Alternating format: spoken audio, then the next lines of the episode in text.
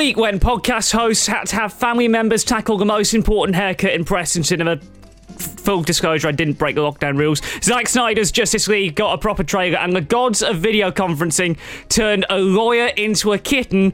What more would you want from a podcast than two blokes entering the realm of science fiction for the first time in this series? Hello, wherever you're listening or watching, and welcome to the Ripped Ticket Review, a film and TV podcast that has three main directives educate the public on great movies, protect classic cinema from being rebooted, and uphold strong opinions. My name's Jack Smith, and joining me over the power of the internet is the Verhoeven original to my, ver- my Padilha reboot. Good afternoon, Dan Carver.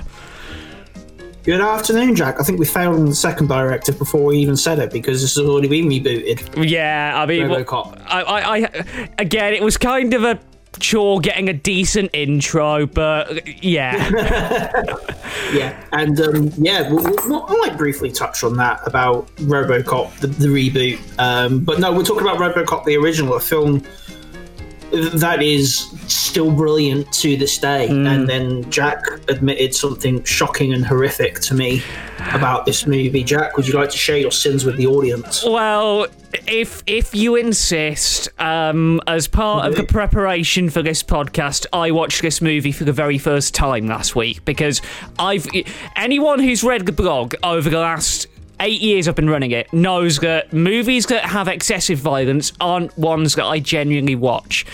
But then, knowing that we were going to be doing an episode on Robocop, I thought, well, it's about time I watch this film, and I'm so glad I did. I'm so glad I did. Good, excellent. That's really good to hear. Yeah, I, I, I get you on the excessive violence. I, I can think of several movies that are just so excessively violent. Um, the the last Rambo film that came out was really violent, and that that was. So I, I, I kind of get you on this one, um, but yeah, RoboCop. I can't believe you've never watched it I know. before. It is. I, I think it's one of those movies where if you're getting into film, you really need to watch it, and if you're getting into film scripting and storyboarding and basically crafting a really good tight science fiction film, RoboCop should be your go-to movie because it's that brilliant. I mean, I'm looking at the poster right now. Part man, part machine, all cop. What a tagline! And what a great poster as well. I could easily see that Yeah. in cinema foyers up and down the land in '87 when it, when the film came out. Yeah, um, and and it's such a great movie. Uh, it's so great that in 1987, September the sixth, uh, 16th, uh, there is a news article from AP News, and I'll read it out to you. Um, a robbery suspect who fled into a theatre to escape police became so engrossed in the movie RoboCop that he failed to notice that police were evacuating all the patrons behind his front seat. True story. Um, it, was, it, was a, uh, it was a robbery suspect who went into the theatre to escape from the police. He went into the, the gents' toilets after buying the ticket to Robocop, flushed some stained money, and went into the cinema. He was so engrossed with the movie that when the lights came up, he realised that everyone behind him had been evacuated and there was no one but police there. He got taken into custody. Oh, what that that is a great story. story. That you don't get much of that working in um, cinema nowadays. Don't know. Um, prior to the release as well, the, the, the you know the Hollywood was so hyped for this that there were actors wearing fiberglass replicas of RoboCop's costumes, and they could be spotted in malls and major cities throughout the United States and Canada. And RoboCops were also spotted as well at auto, an auto race in Florida, and one RoboCop was even spotted at a Madonna concert. where China, I think, has a real fascination with RoboCop because I think they had some RoboCop chicken commercials which you can watch on YouTube.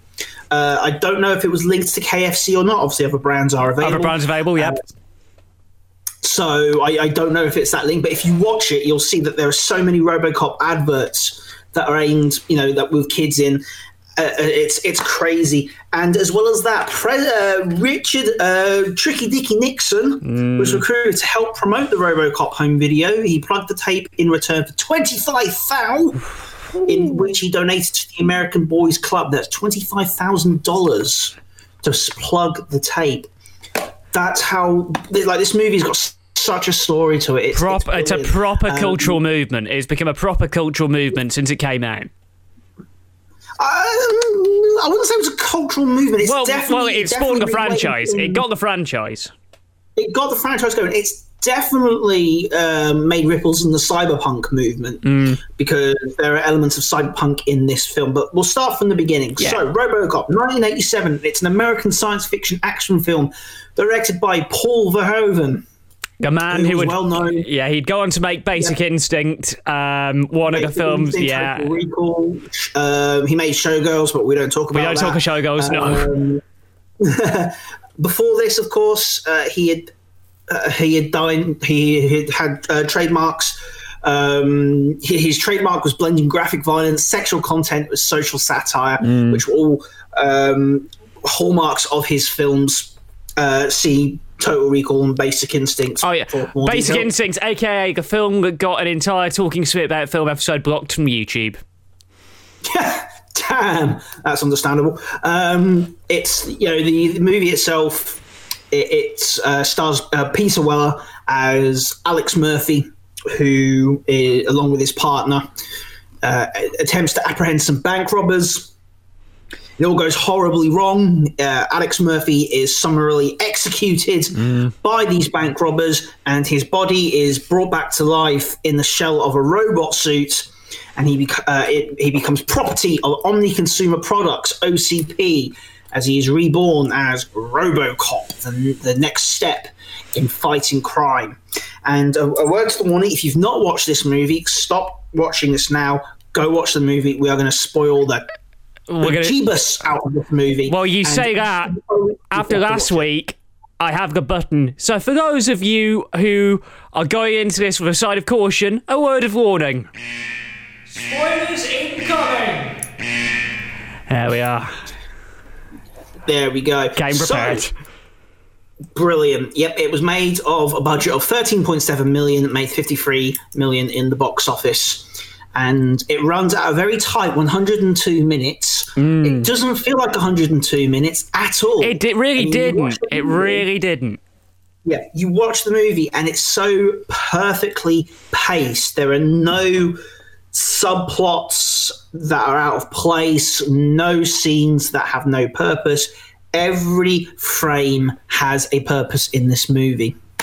Yeah. So we open up with one of many in in, in it, we open up in the movie with one of many um, cutaways because one of the things that movie the movie does really well is the social satire of America, and it does this with cutaways, fake TV adverts, and of course that that brilliant line i'd buy that for a dollar which is a running gag.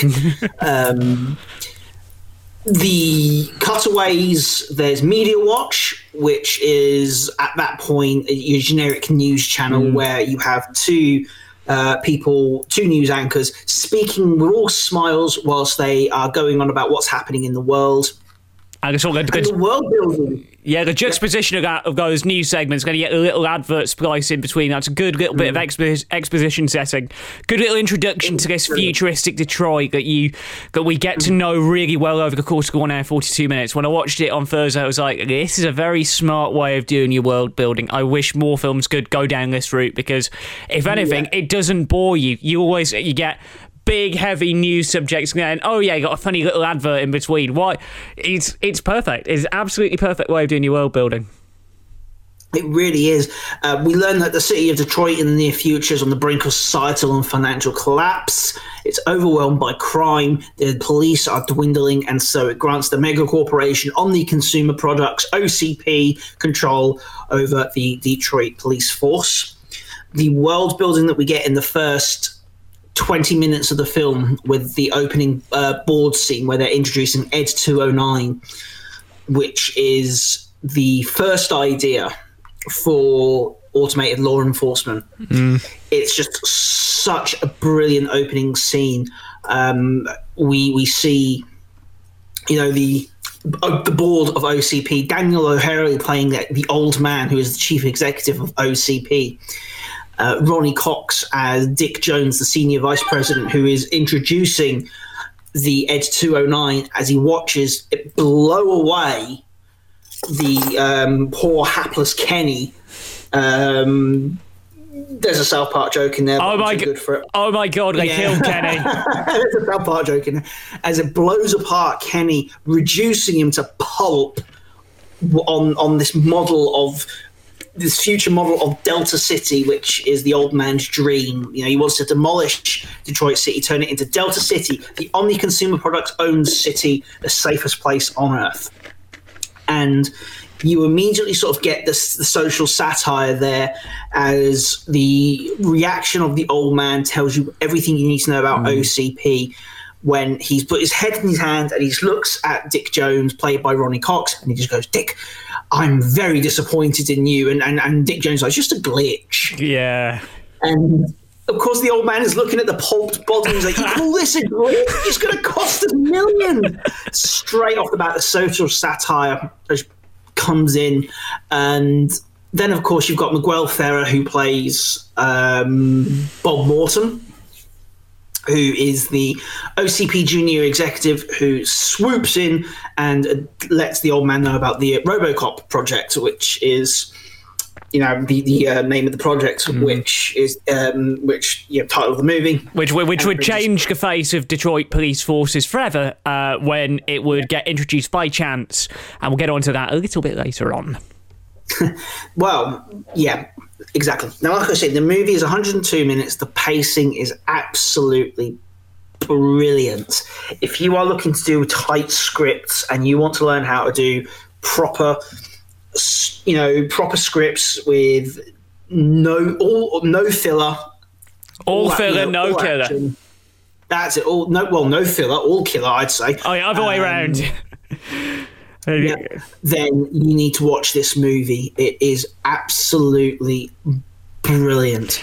Um, it's been, you know, the film itself has got themes of it examines nature of humanity, personal identity, corporate greed, corruption, and it does all that in, in just under uh, 100, uh, just, just, over 100 minutes. Just over an hour 40, which is incredible.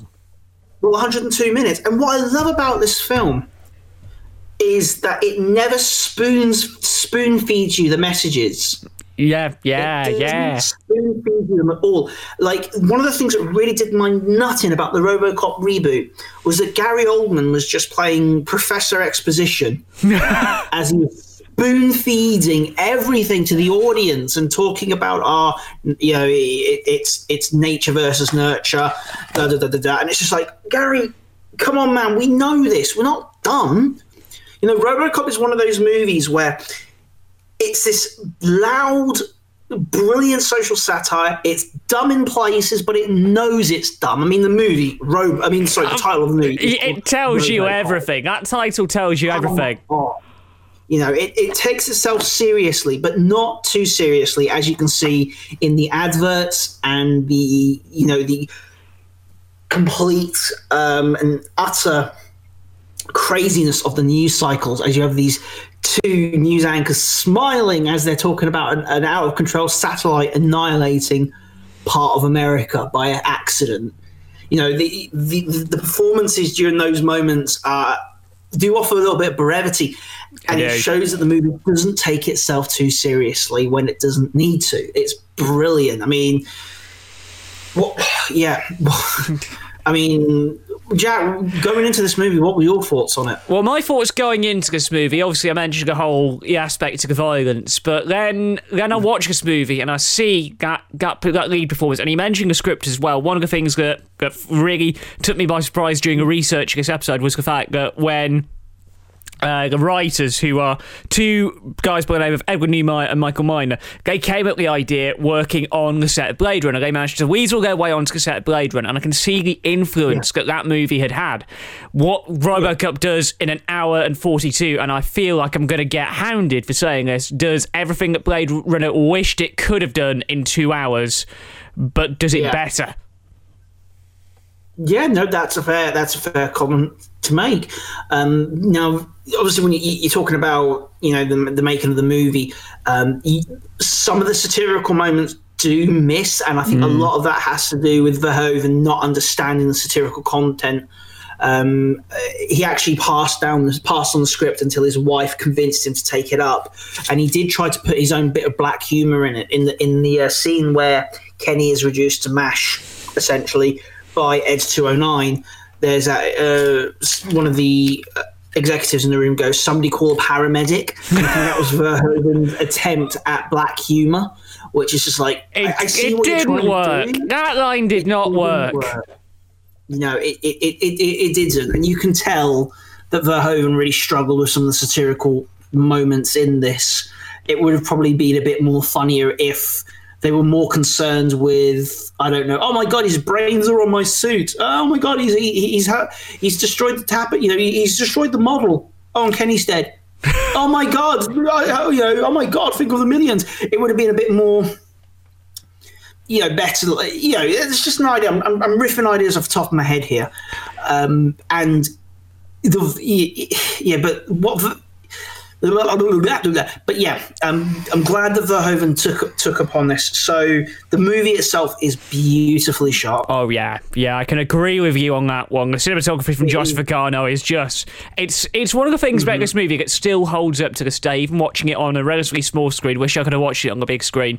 Uh, but the cinematography just it, the way it's all shot, executed. It's got that you got moments with that dark, gritty feel, but then you have the more vibrant, colourful moments where actually in the city and the way they're able to tell this in two stories, both before and after the death uh, of of the man who of Alex who would eventually become Robocop himself. Just just the way that the amount of thought and the amount of detail that's gone into this movie, it is of its time. But my God, it still works all these years later. It, I'm, I'm like I said, I'm, I'm surprised it took me this long to watch it because. I'm, I'm like, what have I missed out on all this time? I'm like, seriously, wow. Well, we'll, we'll go into what happens after the movie if you want, but yeah. Um, and another thing as well that really helps with the cinematography is the sound. The RoboCop theme is iconic. yes. You have that mixture of classical instruments over the techno sort of drums banging, which uh, is sort of systematic, uh, symbiotic. Uh, uh, it's um, symbolic of Alex Murphy, who he is as RoboCop. He's a he's you know human, and that's where the, the wood instruments come in, and uh, not the wood instruments, so the classical instruments come in of, of the RoboCop theme. But then, of course, he's a mach- part machine as well, which is where the techno beat come, you know, techno drums come in. It's brilliant. And speaking of Alex Murphy, Peter Weller, I cannot Yes. imagine anyone else as RoboCop. And we have had other people as RoboCop who have failed. But this is this is Well, the de facto RoboCop here. Gary Oldman might have done what he did in the 2014 reboot, but Peter Weller is RoboCop. That is Well, Gary Miller, Gary Oldman played the um, the professor, well, the, doctor in RoboCop. It was Joel Kinnaman who played RoboCop in the remake. But and that tells you how forgettable the remake was. it's very forgettable. But yeah, Weller spent months working on the movement of RoboCop. He originally uh, envisioned, sorry, he, he worked with mi- uh, a mime artist, uh, Moni Yakim, and he worked months developing this sort of snake-like movement for RoboCop. And as as he sort of imagined. Uh, you know the movements of this machine, but when Weller got into the suit, he realized actually my movements are rather limited. I can't do these snake-like movements. So he went back to uh, Moni Yakim, and Moni Yakim was like, right, okay, instead of this snake-like movement that we're going for, let's go with a liquid movement style, but a stiff robotic, um, you know, mo- movement for RoboCop, and that's how Weller came up, you know, with the the, the iconic movement for RoboCop. Um, and it works, and it also works as well because you don't see Weller's face until about three quarters of the way through the movie. It's all chin, and the um, you don't see RoboCop's face. You obviously you see um, you see the face of um, Alex Murphy, but then he's hidden behind that visor Yeah. when he becomes RoboCop until about three quarters of the movie. And honestly, the performance that that man puts from his chin, From his chin alone, yeah. and the voice is just fan. Puts Tom Hardy to shame. Puts Tom Hardy in that Bane mask to shame. Really does. I mean, Carl, you can say what you want about Karl Urban and Dredd, but Weller did it first with RoboCop. Yep. um, and yeah, it was it was tough for Peter uh, for uh, Peter Weller because he spent months in that suit, months. We've also got as well Nancy Allen as Anne Lewis, who is the uh, loyal police officer and partner to Alex Murphy, who begins to realize from RoboCop's mannerisms that actually who, who he who he truly is. Because it's important to note um, that when he becomes Robocop, he has his memory erased. He doesn't remember remember much about himself. All he has in his mind are the three core directives. Well, the fourth, the fourth is classified. Prime directive. The prime directive: serve the public trust, protect the innocent, and uphold the law. Those are all yeah. he does. It's only when he does his trademark gun flip that Anne realizes, oh, mm. it's actually Murphy here, and that's one of your main narrative driving force of the film is he's learning more about his history as he d- upholds his duty. And I guess another one of the aspects of the script that really works so well. It's just like it builds and it builds and builds. And the moment when he realizes who he truly is, that is a moment mm. and a half. Yeah. Well, it, it's funny because you're talking about the gun, the gun, one of the gun flips um, that Peter, uh, that Peter Weller's character uh, does, that Alex Murphy does, and it's his trademark. Um, and masculinity and authority is actually one of the main themes of Robocop because in the 1980s, uh, cinematic heroes were unambiguously good. Mm. So you have films like Raiders of the Lost Ark, Back to the Future, that promoted these films are that uh, yeah promote promote un, these um, unwaveringly good heroes who were just perfect in every way and in a sense, Alex Murphy is one of those heroes, and that's what allows him to transcend from his his ro- his uh, the RoboCop self to at the end of the movie when he's asked what's his name by the old man, and and and RoboCop just turns and smiles and says Murphy, and that's all he needs to say.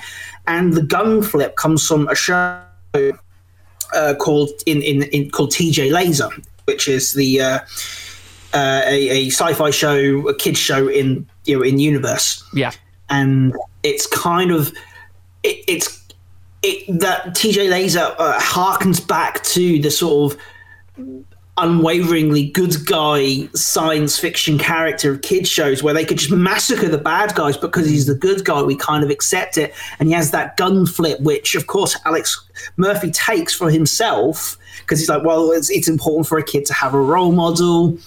And it's and and that's one of the things I love about this movie is that gun flip. It, it just seems like a a um a throwaway moment, but it's such an important part of yeah. the movie. The gun flip, where he just flips his gun at the end and puts it back. It's so ingrained into his consciousness that it breaks through from the pro RoboCop programming, and of course, um, of, of course, his partner sees this, and Lewis sees this and is like, "Oh, hang on a minute." That's a big clue of who he really mm. is.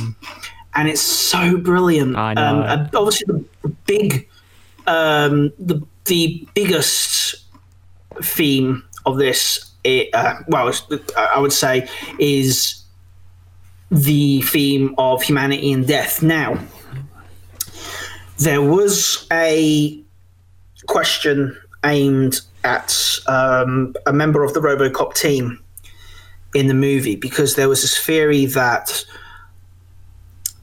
that uh, RoboCop was kind of a retelling of the birth and death of Jesus. Mm. And they used the and they used examples of Alex Murphy spread out on the crucifix as he's being shot, and RoboCop walking on water, and the, the the theory itself was shot down, and they just said, look, those see it was just coincidental. Mm. Which is fair enough. However, there are still themes of humanity and death. It's and, and the central theme here is what is humanity and how much of Murphy is still left in RoboCop. Where does Murphy end and RoboCop begin? Because you have those prime directives, don't you? Um, you know, protect the innocent, uphold the law, serve the public trust. Directive four, which is classified until the end, and it's you know, the audience is reading and left asking, you know, what is left of Murphy? Mm. And we're given these little tidbits of Murphy as he, he says, you know, his Murphyisms, you know, dead or alive, you're coming with me, uh, flipping his gun, that sort of thing. Yeah. And not importantly, and, when he is, when he does become Robocop, he, the first person he takes out is the man who ultimately killed him. So there's yeah. that, that whole theme of make we've got not just the humanity, but the actual doing right by himself and making sure that he's able to live the life that he wants to live, albeit not quite as he envisioned.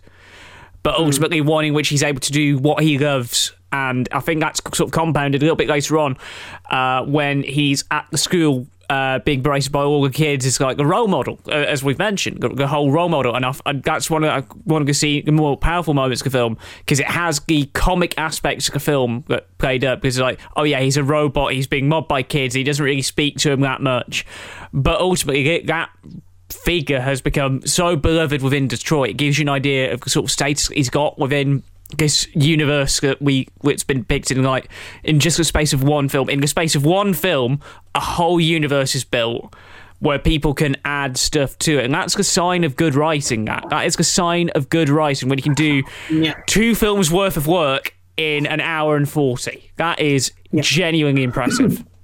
Yeah. Well, one of the most important scenes of the movie is the death of Alex Murphy. It is Yes. drawn out, it is long, it is violent, and it is done so that we can actually attach our own humanity to Alex Murphy and we feel for him as he is brought back online as as RoboCop. And as we watch um, as these little bits of, of, of Alex Murphy's personality bleed into RoboCop and the real Murphy comes through. Sorry, my throat is very dry, and I have to get a, uh, I have to get some water. Join the club. But, but yeah, it's one of the most important scenes, and it works so well. The violence in this movie, it's it is you know one of the ways that the movie doesn't take itself too seriously. Because, like I say, there are many there are many aspects of the movie that it doesn't take itself too seriously, and one of them is the violence. And the violence is used to help not only to show how gritty this world really is, but the violence is also used in Alex Murphy's execution to really connect with the character. That was something that I think lacked in the RoboCop reboot. In the RoboCop reboot, we just saw Alex Murphy blow up from a car bomb, and it was just over before it even began. It was just like, oh, okay, that that happened. Yeah, if you if, there's you, if you're gonna do it, if you're gonna do that, you have to do it with style, and you and this is exactly what happens with the brilliant original, as I'm referring to it now, because ultimately with the violence in RoboCop, uh, one of the things with production, uh, the the fact it was that violent made it difficult over over in America to get the R rating. So okay, so originally it was gonna get the NC-17, which meant it would have missed out on a lot of the target audience. However, us Brits were strong enough. We got the film uncut at 18. They had to trim it for America, and it's only in recent years that they've had the the minute or so that had to be cut uh, over there, put back in for the director's cut. But that hmm. tells you a lot. The fact that even the MPAA had issue with it, and but very much g- gave up. Well, again, they, they don't take they take every film seriously, comic or not.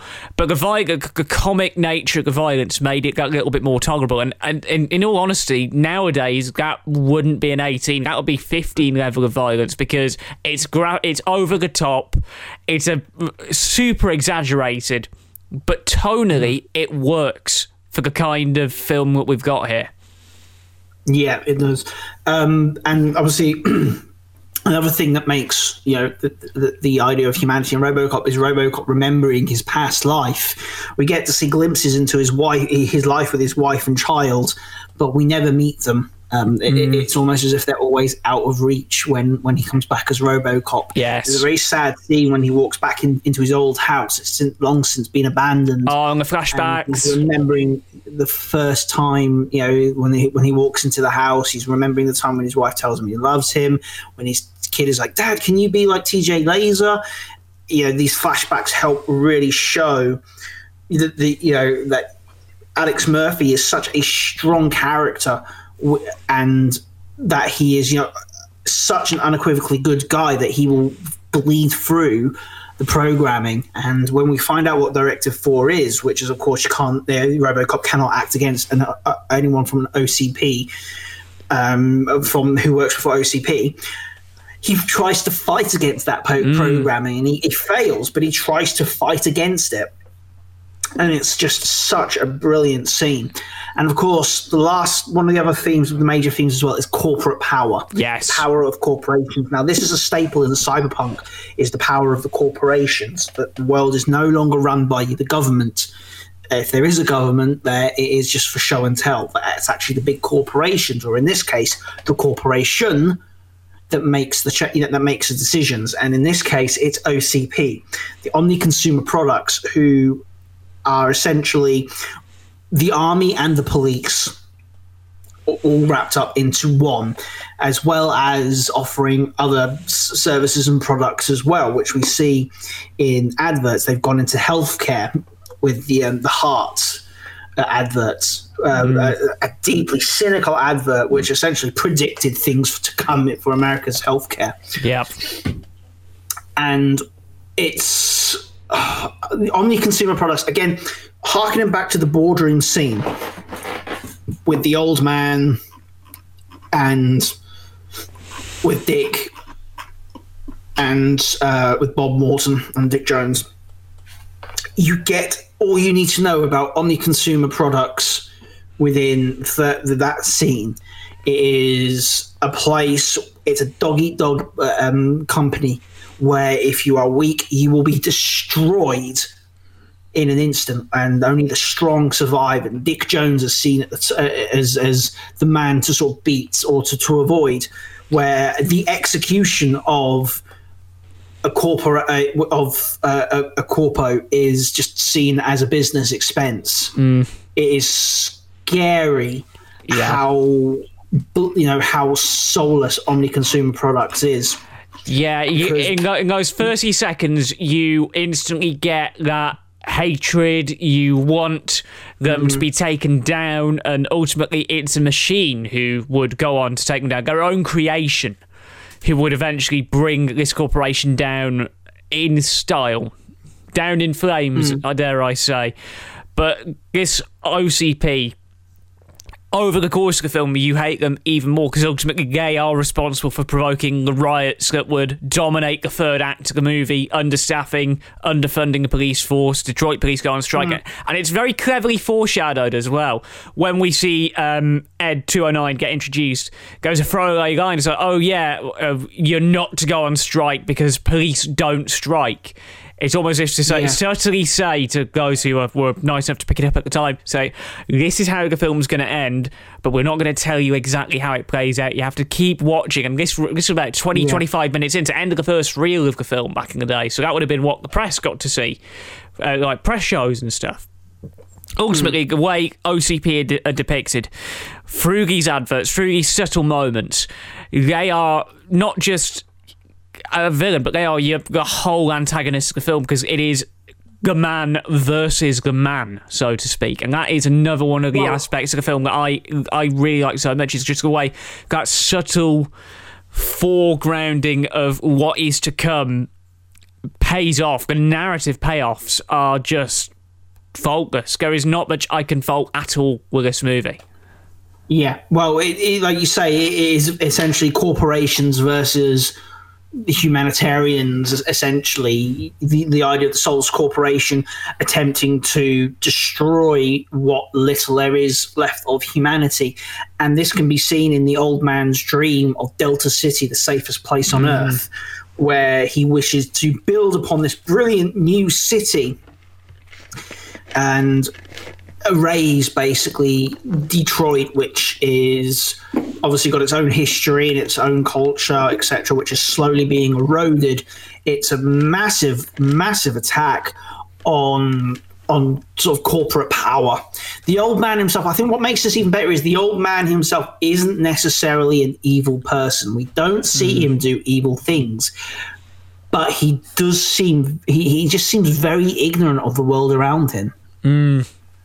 And it's, it's it's he's a really interesting character because he, he's not he's not the villain of the story. The villain of the story, obviously, is um, Dick Jones, who is you know wanting to reach to the top and wants to get his own way and is willing to kill to get it. But you know, the, I, I where am I going with this? But um, I, I love the old man as a character. I I, I, I really do. Um, we've also got as well performances from Kurtwood Smith as Clarence Boddicker, who's the crime lord in league with Dick Jones. Such a brilliant performance from him. Um, as this crazy, crazy crime lord who who is the reason for RoboCop um, execute. Sorry for Alex Murphy's execution and RoboCop's resurrection. Um, and yeah, I mean, what more can we say about this movie? It's, I know. it's just fantastic. Now, one of the things we, we like to mention on this podcast has become like a running thing. We mentioned it in Karate Kid is directors making cameos in their own films. Verhoeven himself popped up uh, dancing in a nightclub. So I, I love it when directors make subtle cameos that don't make much of an impact in terms of the story. Uh, Shyamalan. Um, but. Uh, the the fact that Verhoeven felt comfortable enough to appear in his own film, even mm. with his issues with the script, and it took him years to sign up, I think this was a movie that he he might not have agreed with it at first, but his vision for the film benefited it big time. Yeah, and it spawned the franchise. There were two sequels, RoboCop 2 and RoboCop 3. There was an animated children's series, multiple live action shows, video games, comic books, toys, uh, clothing. There was a reboot of RoboCop in 2014, which is uh, easily forgettable. Yep. Uh, there is a direct sequel called RoboCop Returns in development as of 2020. Um, it, it's meant to ignore the other entries in the series. How that's going at the moment, I don't know. Because I'm trying to find the details. Um, uh, it, Neill Blomkamp was to direct. He exited the project in 2019. There is a director attached, but I've not really announced much in terms of detail. I think it might be one of the first major projects. Now that Orion Pictures, who were the distributors for Robocop back in the day, now that they're backing up and up and running thanks to Bill and Ted Face Music.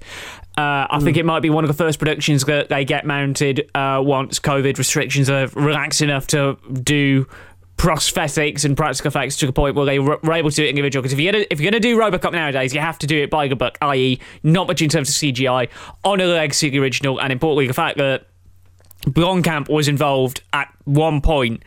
That's an encouraging little sign. But Robocop 2, Robocop 3, I think uh, with those particular two films, from what I've read, that particular trilogy for Robocop fans is cut, print, don't touch it anymore. This is the holy grail. No. Um, RoboCop 2 and RoboCop 3 have a very interesting story in that they were mit- written by Hollywood's least favorite crazy person, Frank Miller. Oh, who was trying to God. Oh, God. Hollywood at the time.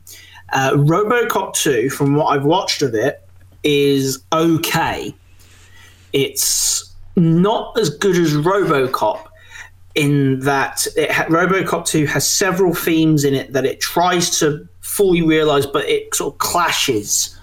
Whereas the themes in RoboCop 1 are fully realized and they're able to go through the movie quite quickly, you know, at a reasonable pace. With RoboCop 2, they kind of finish with RoboCop's story halfway through and they don't know what they're doing. Well, there's a, RoboCop there's a good reason why Robocop 2 finishes like that.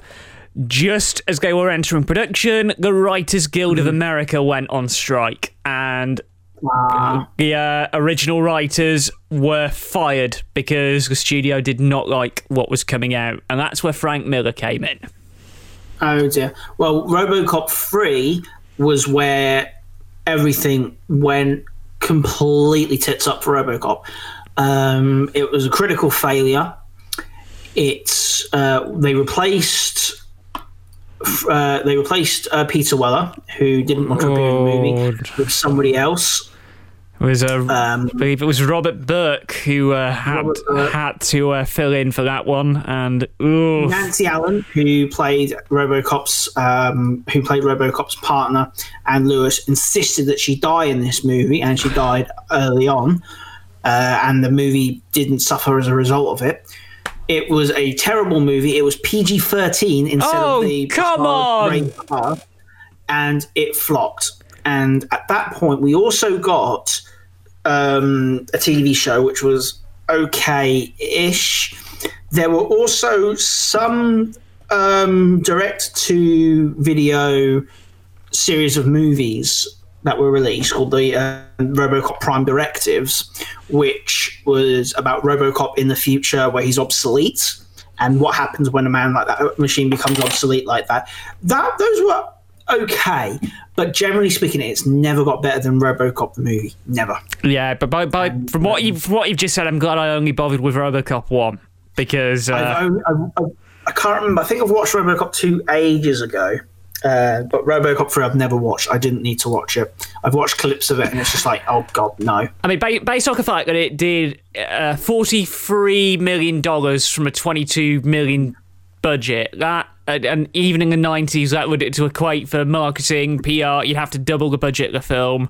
Yeah. Um, it did didn't look nice at the box office, and the reviews have kind of put me off uh, watching it. So I think I, might review it talking a bit about filming the future. We never know.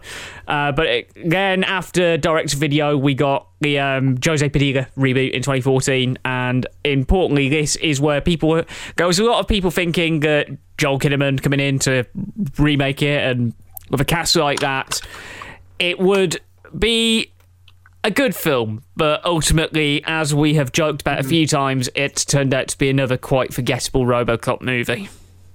Yeah, it's not the worst Robocop movie. It was okay. It was directed by um, Jose Padilha.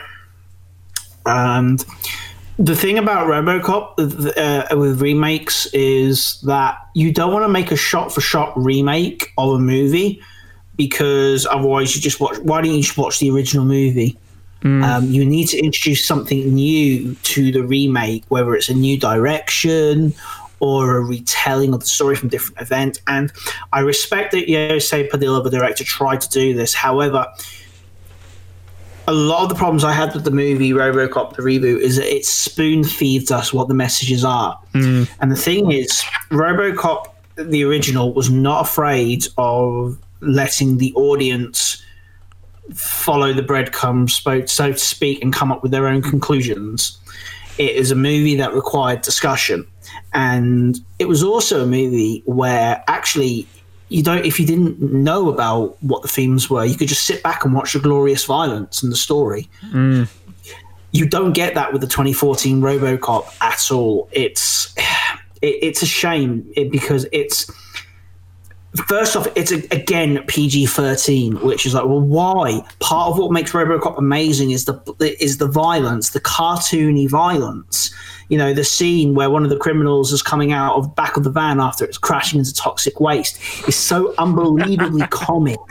And then the, and the ensuing death scene, it's it, it's like ripped straight from a comic book. And that's Robocop's violence. It's ripped straight from a comic book. There's nothing serious about the violence at all. But with RoboCop 2014, it was a, it was a 12A in the UK, which should tell you everything. Mm. You know, the, the, the violence in in this was negligible. Um, and it was just a forgettable movie. Mm, I mean, I, rem- I remember when the film came out. I remember when it because uh, uh, 2014 was when I went weekly at that cinema, and I remember when RoboCop 2014 hit cinema, and everyone was thinking, mm. "Will it work? Will it not work?" And ultimately, ultimately it didn't. I mean, out of 12, out of 12, and to get 48% on Rotten Tomatoes, and yeah, it just looking at some of these reviews here, it, it, it feels like it's a pale imitation of the original, and people look back on it, look back on both films, you got the original from 87 and 2014, and they are light years apart, and with everything that's been said about 2014, it just reeks of studio interference, and it it's well, I'm not surprised. Sony were involved.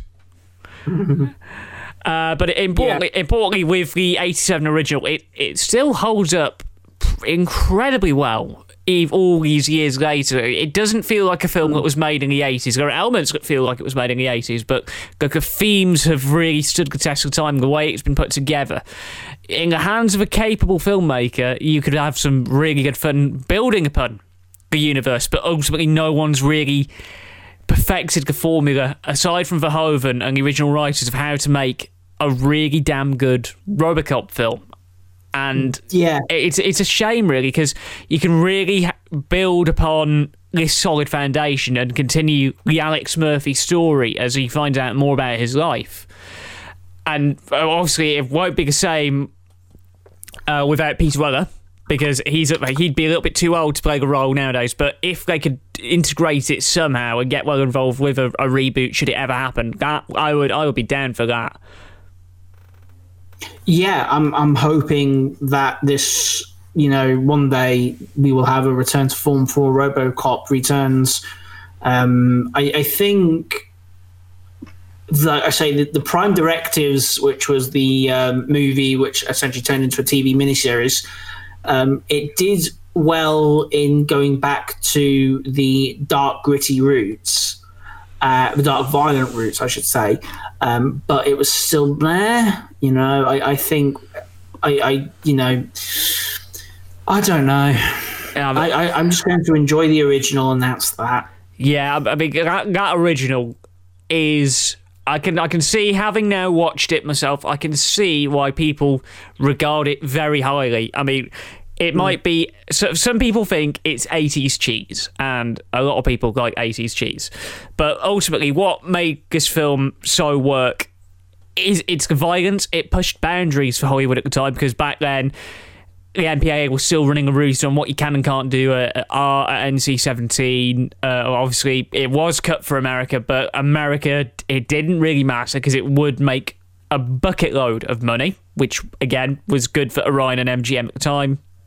The Peter Weller performance ob- obviously nailed the role because you, you have those two sides. You got that human Murphy, um, which the soul of the character. Then once he's in the suit, as we've mentioned, finding himself over the course of the film, and then when, I think one of the more pivotal scenes for me that where he really nails the whole RoboCop subarctic nature when he goes into the police station, goes into off limits areas, logs into that computer, finds out about the guy who killed him, and then finds the file for Murphy himself on the police hmm. record system, and then he finds out about more details about his own death.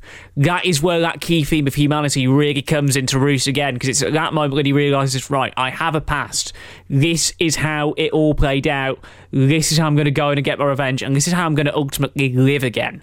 That is the moment. Yep. Uh, that is the moment where, even though he's like all had all the genetic engineering and the programming done to him, this is the moment where RoboCop becomes Alex Murphy again, and that it just just a subtle way of doing it, but it again it just works so well. and it's cemented at the end scene when um, RoboCop shoots um, Dick Jones out of the window, and the old man asks himself, um, you know, asks, "That's a nice shooting, son. What, what's your name?" And RoboCop just decides discards the RoboCop identity in, in a sense and just smiles and says, "Murphy." Well, well, That's it. He is now Alex Murphy. He, he is no longer, you know, he, he is no longer just a machine. He is Alex Murphy, the man. and importantly, with that moment, he just before that he broke Directive Four, which is don't uh, engage with uh, the OCP, uh, don't arrest or uh, kill any OCP employees. Breaking Directive Four and then coming out with the line. He didn't break Directive Four. What Oh, oh, it was nullified. um, Yes. It was no, it, it wasn't nullified either. It was um, the old man fired Dick Jones. So because he fired Dick Jones, he was no longer an employer of OCP, Right, right, which right. is why which is why Murphy goes, "Thank you." But importantly, Directive 4 out the pan, kills those kills OCP employees, comes out that Murphy line. He is he's back to being himself, but with a hell of a load more abilities. And ultimately, if they'd have continued it, he would have become one of the best officers in that force. Um, because who needs who who needs like a big army of officers when he got one RoboCop? And that's kind of proven quite early on in the film when he makes his first kill in the suit. That's one of the subtle comic natures of the film. Is that first kill as RoboCop uttering the line "Dead or alive, you're coming with me." Well, it turns out dead.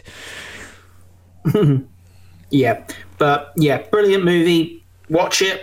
Watch it again. That's brilliant. Cut, wrap, straight to print. Cut wrap straight to print. I mean, that, again, RoboCop is it's it's a film that has it stood the test of time, and I. I, I enjoyed that. Uh, someone someone's actually put on the Facebook the greatest story ever told uh, in the Facebook comments there, and uh, I'd, I'd actually say it is one of the greatest science fiction stories committed to film because it just works on so many levels. Yeah, definitely. I can't see the Facebook comments, unfortunately, but it is. Um, it is definitely one of the best sci-fi stories out there. It is so. It. There's no fluff. And I think that's a big mistake that a lot of movies make is that there's there's too much fluff in movies, you know, too many side plots and and with RoboCop it's a simple it, it knows what the story is, it knows how to get from A to B. Every frame has a purpose. Yeah.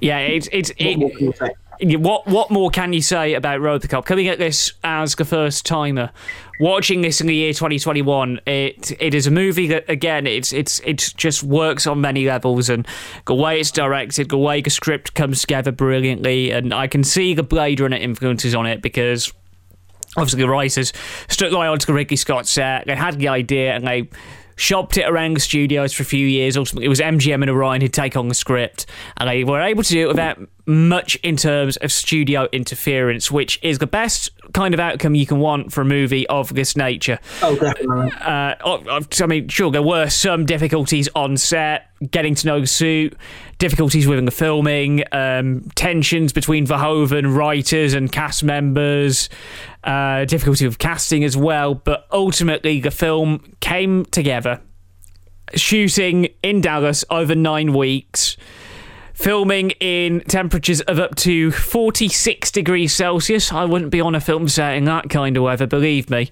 Uh, but it all came together in a way that makes it all the suffering on set worth it. I, we hear a lot of stories coming out of film sets about tense environments, about weather difficulties, about lighting difficulties, location difficulties, even.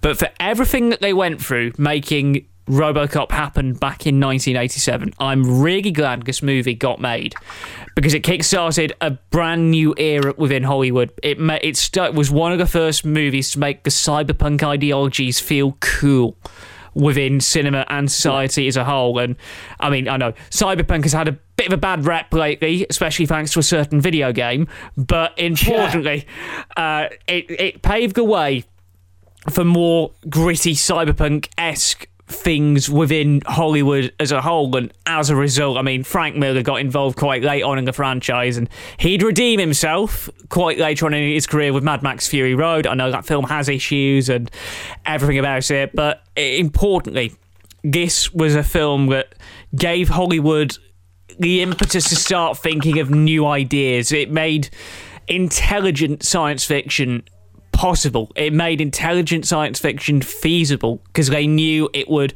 bring in the crowds, get box office profits, and importantly, set into motion production on a lot of other movies, and importantly, riding off the coattails of Blade Runner, which came out a few years prior. That really helped it as well. It's one of the first movies that really capitalised on the back of what Ridley did in 82 with, with that original Blade Runner film. It is a yeah. film Robocop is a film that changed cinema for the better, and mm-hmm. if only more people got to watch this film and see it for what it is, a game-changing movie that rightly belongs on the big screen. Definitely. Um, although I, I, would like to point out something, you said Frank Miller gave us um, Mad Max Fury Road. That's George Miller. Oh yeah, uh, it's been it's been a long week. Frank Miller, Don't Sin City. yeah, Don't, Sin yeah, City. Frank it came Miller, to me. Yeah, City, and then he sort of completely destroyed his career again. Yeah, I mean, yeah, and, uh, and, anything, anything after City, Dame to Kill for is yeah. Yeah, I've, I've, yeah. I've, had, um, I've had many interviews over the last 24 hours. My brain's been frazzled. don't you worry about it, uh, mate. Uh, but yeah. yeah. brilliant movie. Cut, wrap, straight to print. Done. What's next? Brilliant. Uh, right, well, what's next? Uh, over the weekend, I oh, we mentioned it during our Karate Kid episodes. We mentioned work of one Elizabeth Shue, and that prompted me to have a, another little look at the Back to the Future trilogy, and that is a oh, movie. That is a movie, a trilogy that I hold so dearly to my heart to a point where I've literally already already prepared the show and everything. So next oh, week brilliant. on the Ripped Ticket review, we'll be looking at Back to the Future as a trilogy and why, even after 35 years, 40 years on from the release of the trilogy, it is just such a great movie. I mean, to think that 30 years ago, Back, Back to the Future 3 had just come out in cinemas and people were still watching it for what it was. And it's even a musical now. And if it wasn't for COVID, Back to the Future musical would be playing in the West End right now. I can't imagine it as a musical. Well, I really well, can't. Well, if the but, uh, well, we'll discuss it a lot more next week. But the original writers yeah. were involved, and they've they've devoutly said that they are never going to authorise a remake. As long as they oh, are wow. alive, they will not let a remake happen. Oh wow. Okay, yeah, that's fair. Um, but yeah, we'll talk about that next week. I guess. Yeah, I mean, and, I mean, and, and importantly, it means I have an excuse to talk to my old mate Ed Greenberg because that's one of that's one of his favourite movies. But that is next week uh, here on Facebook and YouTube. Of course, we are simulcasting every episode of a Ripped Ticket Review live when it airs either on a Monday or a Tuesday, depends on what's happening in real life, but we will keep you all updated on social media as to exactly when we are on air. Facebook.com forward slash rip ticket show, Twitter.com forward slash ripped underscore ticket. Uh, for our podcast listeners, if you're missing out, if you're not watching live, uh, we stream the show every Monday from 3 pm uh, before it goes out on all major uh, podcast platforms on Apple Podcasts, Google, and Spotify.